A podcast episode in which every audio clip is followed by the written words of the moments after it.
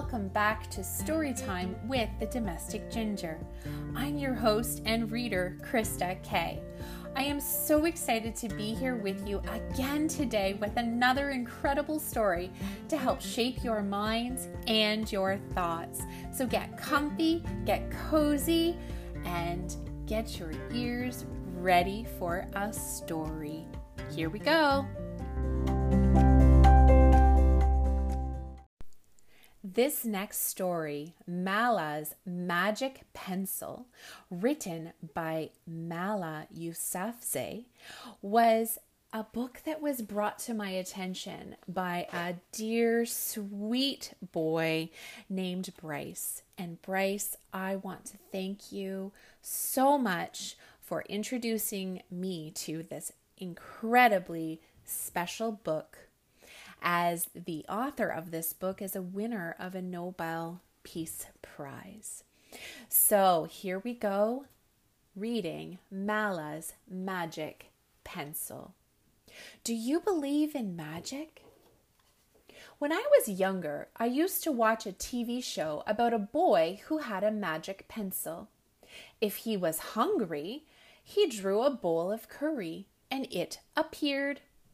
If he and his friends were in danger, he drew a police officer. The boy was a little hero, always protecting people who needed help. How I wanted a magic pencil, too.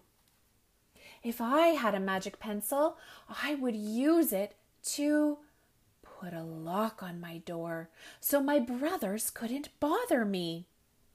Stop time so I could sleep an extra hour every morning.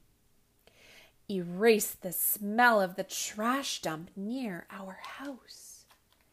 And I would use it to make other people happy.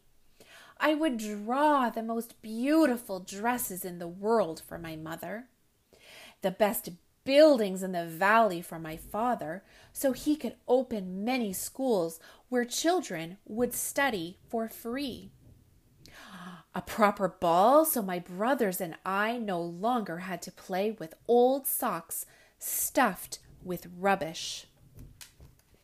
Every night before I went to bed, I wished for a magic pencil of my own, and every morning I would wake up and check my cupboard.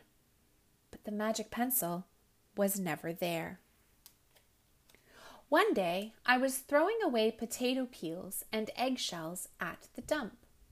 I was wrinkling my nose, swatting away flies, and making sure I didn't step on anything dirty in my nice shoes. When I saw a girl about my age sorting trash into piles.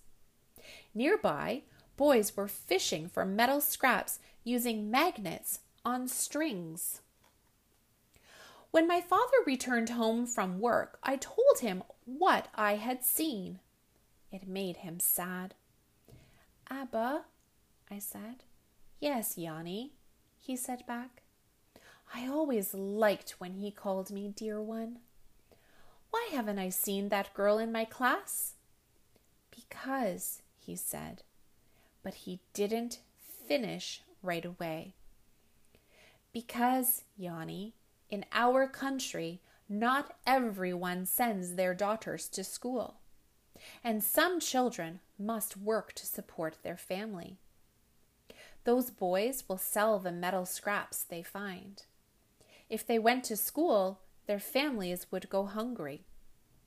School was my favorite place, but I had never considered myself lucky to be able to go.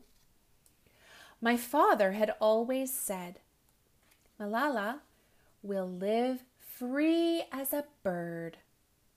Now I wondered how free I'd truly be. That night I thought about families who didn't have enough food, and the girl who couldn't go to school, and even about how, when I was older, I would be expected to cook and clean for my brothers because where I came from, many girls weren't allowed to become what they dreamed of. I knew then that if I had the magic pencil, I would use it to draw a better world, a peaceful world. First, I would erase war, poverty, and hunger. Then I would draw girls and boys together as equals. Over the next few years, instead of wishing for a magic pencil every night, I worked hard in school every day. I wanted to be one of the top students in my class. But soon, powerful and dangerous men declared that girls were forbidden from attending school. They walked the streets of our city now.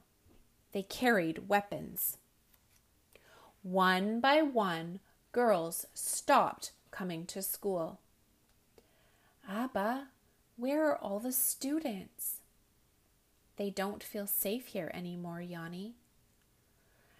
How could a few men stop all the girls in our valley from going to school? If more people knew what was happening to us, I thought, they might help. Wishing wasn't enough. Someone needed to speak out. Why not me? I wrote about what it felt like to be scared to walk to school and how some of my friends had moved away because of the threat they faced in our city. I wrote about how much I loved school and how proud I was of my uniform. Once I started writing, I didn't stop. I wrote speeches and traveled around my country sharing my story. I even talked to a reporter from a famous international newspaper. People actually wanted to learn about my life. I spoke for all the girls in my valley who couldn't speak for themselves. My voice became so powerful that the dangerous men tried to silence me. But they failed. And now my voice is louder than ever. Louder because people have joined me. And together we make a chorus, standing up for what we believe. We raise our voices for those in need. We help people in danger, even if they are an ocean away. We think of the world as a family. Do you still believe in magic? I do.